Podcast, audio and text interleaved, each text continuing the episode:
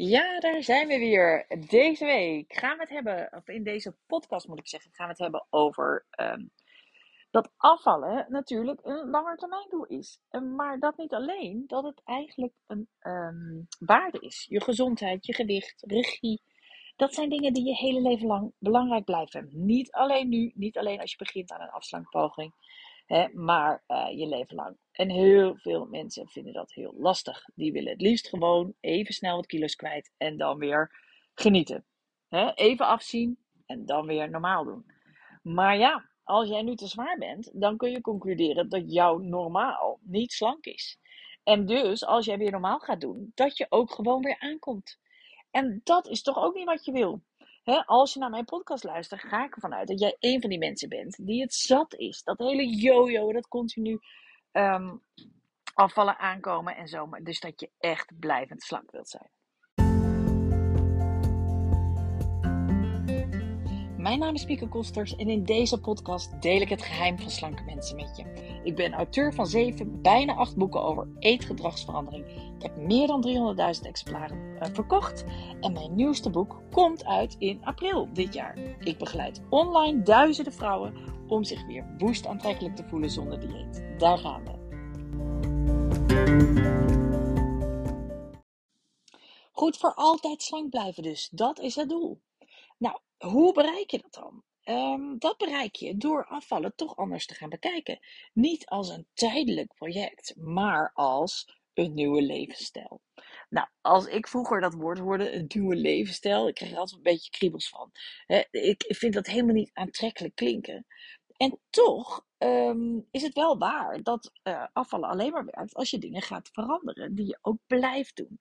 Niet alleen tijdelijk, alleen omdat je weer even wilt afvallen, maar uh, voor altijd, omdat regie pakken altijd belangrijk voor je is. Omdat je gewicht altijd belangrijk is voor je. Want dat is de kern.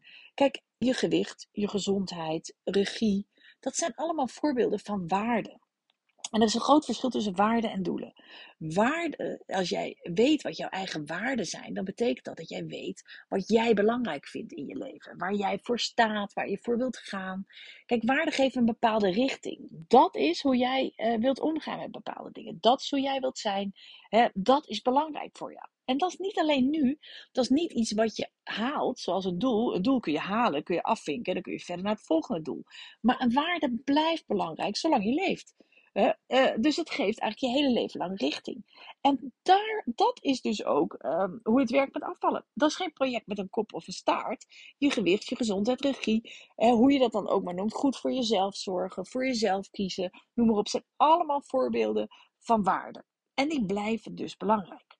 Nou, dat niet alleen. Het is ook nog heel effectief om er op deze manier naar te kijken en mee om te gaan. Want uit allerlei onderzoeken blijkt dat als jij twee jaar lang matig caloriebeperkend eet, daarmee uh, bedoel ik dus dat je je calorieinname beperkt, hè? dus dat je iets minder eet dan dat je verbrandt, oftewel dat je afvalt, maar wel gematigd, dus niet van in één keer uh, van veel te veel eten naar in één keer super weinig eten, hè? dat is een beetje een crash die je doet.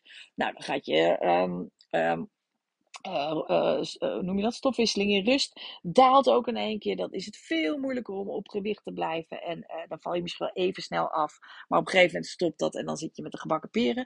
het is veel effectiever om dat echt gematigd te doen met een matig beperkend, caloriebeperkend dieet. of althans een manier van leven. Laat ik het woord dieet niet gebruiken, want dat is zo verwarrend. het gaat dus om dat jij wat je eet, maakt niet uit. Dat kies je zelf. Hè. Dat is echt je eigen verantwoordelijkheid, 100%. Maar in ieder geval, als, je zorgt dat het minder is dan jij verbrandt, daar gaat het om. Als je dat dus twee jaar lang doet, dan is de kans groot dat het echt voor altijd is. Dus uit onderzoek blijkt dat mensen die dat twee jaar lang volhouden, um, een veel, veel, veel grotere kans hebben om inderdaad op gewicht te blijven. Om inderdaad hè, een van die slanke geluksvogels te worden. Nou, ga er maar aan staan. Dat is niet een boodschap waar ik eh, toen ik begon met afvallen eh, heel blij van zou worden. Maar het is wel de realiteit. dan is het blijvend. En um, ja, hoe doe je dat dan? Nou, kijk, ik weet het natuurlijk zelf. Ik heb het zelf uh, al veel langer dan twee jaar doe ik dat. En um, dat komt, dan heb je een aantal dingen die heel erg daarbij helpen. Die heel erg belangrijk daarbij zijn. Eén is dat je echt nieuwe gewoontes ontwikkelt. Want gewoontes zijn dingen die je soort van vrijwel automatisch doet. Daar hoef je niet meer over na te denken. Dat is een gewoonte. En net als tanden poetsen, daar denk je niet heel vaak nog heel bewust over na. Dat doe je gewoon. Nou, als, dat, als jij ook een heel aantal slanke gewoontes ontwikkelt in je leven, dan doe je dat ook gewoon, zonder dat je daarbij nadenkt. Voorbeelden van mezelf die ik echt, is bijvoorbeeld sporten, dat is echt een gewoonte van me geworden. Voetballen, vaste tijden, hardlopen. Uh, maar ook uh, bijvoorbeeld nee zeggen tegen uh, een tractatie als ik er niet echt zin in heb. Dat, dat is eigenlijk, het is voor mij gewoner om nee te zeggen dan om ja te zeggen. Dus ik kijk alleen maar of ik het echt heel lekker vind. Nou, dat is niet heel vaak zo. Dus dat is ook een soort gewoonte. Wat ook een gewoonte voor mij is, is compenseren. dus als ik dan een keer te veel heb gesnoept of zo, dat ik dat dan compenseer door wat anders te laten staan. Uh, dat, is ook, dat vind ik ook helemaal niet meer erg. Dat zit zo in mijn systeem. Dat vind ik echt uh, alleen maar slim. Um, nog een voorbeeld is dat ik op een borrel nog altijd vooral kies. Ga ik wijntjes drinken of uh, neem ik meer hapjes, dat soort dingen. Het zijn allemaal voorbeelden van dingen die ik echt veranderd heb, echt blijvend veranderd heb. En waar ik ook um, uh, echt geen moeite mee heb. Nog eentje, een hele belangrijke, is dat ik door de week geen alcohol bijvoorbeeld meer drink. Hè, dat doe ik al heel lang niet meer. Dat is echt volledige gewoonte geworden. Ja, dat zijn dingen waar ik in ieder geval heel blij mee ben. Maar dat ook maakt dat ik natuurlijk veel meer op, uh, veel makkelijker op gewicht blijf. Want als je veel minder dikke gewoontes hebt en je hebt meer slanke gewoontes, dan hoef je er eigenlijk niet heel veel voor te doen. Hoef je niet heel bewust mee bezig te zijn, maar dan gaat het als vanzelf. Nou, dat is één ding. Wat ook werkt, is een nieuwe mindset. Is dat ik in ieder geval vergeleken met vroeger als ik dan uh, even de regie kwijt was, of uh, noem maar wat, dan liet ik het los. En dan dacht ik altijd daarna van, oh, weet je, nou, het is maar, ja, ik ben het alweer kwijt. Nou, dan zal ik wel weer aankomen, weet je. Het lukt me niet meer om het terug te pakken. Of ik dacht, na een afslankpoging, nou, ik ben benieuwd wanneer de magische krachten weer gaan werken. op een of andere manier had ik dat, dacht ik dat altijd. Ik doe een poging, ik val af. Ja, daarna is het een beetje wachten tot het weer omdraait, zeg maar. En dat denk ik nooit meer. Ik ben zo van overtuigd, zo van doordrongen dat je 100% verantwoordelijk bent voor je eigen eetpatroon, voor je eigen eetgedrag, voor wat je in je mond stopt. daarop heb je altijd invloed, wat er ook gebeurt. Je hebt echt altijd een keuze, wat er ook speelt. dat is mijn nieuwe mindset. Is, dat is zeg maar zo anders. En dat maakt de kans dat je echt terugvalt veel kleiner. Want als je dit gelooft, dat ik zeg, en je wil ook werkelijk niet meer aankomen, ja, dan betekent dat dus dat jij altijd aan zet bent. Dus dat je altijd iets kunt doen om het terug te pakken. En uh, als het niet tegelijk is met minder eten, is het misschien een nieuw boek lezen erover of iets anders doen. Weet je wel, maar, maar het is wel altijd je eigen verantwoordelijkheid en je hebt altijd invloed. Nou, nog een voorbeeld, en dat is ook uh, overigens een gewoonte, is blijven wegen. Kijk, uh, heel veel mensen die even het kwijtraken, die stoppen met wegen. En dat is, een, uh, dat is een van de eerste signalen of een van de eerste alarmbellen, waardoor je van jezelf kan weten, hey, ik moet even alert zijn, want ik ben die regie een beetje kwijt. Dus als jij met jezelf afspreekt dat je gewoon blijft wegen, ondanks wat je eet, dus ondanks dat je misschien verwacht dat de weegschaal niet zo positief is, maar je gaat wel opstaan. Want dat is het doel. Het doel is niet dat je erop gaat staan dat hij gezakt is. Het doel is dat je erop gaat staan. Want op het moment dat je dat doet, dan ben je nog bereid eerlijk naar jezelf te zijn. Dan kun je jezelf en je eigen realiteit nog onder ogen zien. En dat betekent dat je ook weer veel eerder ingrijpt. Dat je weer veel eerder echt aan het werk gaat om die regie terug te pakken. Dat doe je niet als je duikt. Dat is ook een goed voorbeeld. Um, nou, nog meer waardoor het blijft kan zijn, is als je het leuk maakt. Is dat je echt beseft en weet, jongens, het is echt veel leuker om voor jezelf te zorgen dan om machteloos over te eten. Om iedere avond naar die kast te lopen terwijl je eigenlijk wil afvallen. Daar word je niet blij van. Dat is helemaal niet leuk. dat vertroebelt alles eigenlijk in je leven. Daardoor gaan andere dingen ook wiebelen. dat is echt op alle fronten eigenlijk niet leuk. Terwijl als je regie hebt, is het wel leuk. Daar voel je je zoveel beter bij een van de dingen die ik ook niet vaak genoeg kan zeggen is, en wat daarbij helpt, is ook een basis eetpatroon ontwikkelen waar je de rest van je leven op terug kan vallen. En dat is precies waar ik deze, wat ik deze podcast aan je duidelijk wil maken. Als jij nu begint met afvallen, is het echt by far het effectiefst om acties te kiezen, om dingen te gaan doen die je niet alleen nu doet, omdat je die kilo's nu kwijt wil, maar dingen die je eigenlijk altijd wil blijven doen. Ook de, de rest van je leven. Dus ook als je er geen kilo's mee afvalt, zou je het willen blijven doen. Mijn voorbeeld daarvan is bijvoorbeeld dat hardlopen. Of dat door de week niet meer drinken. Ook als dat niets meer met kilo's te maken heeft. Maar blijf je het doen omdat je jezelf er zo goed bij voelt. Omdat je werkelijk weet dat niet zo lekker is als regie.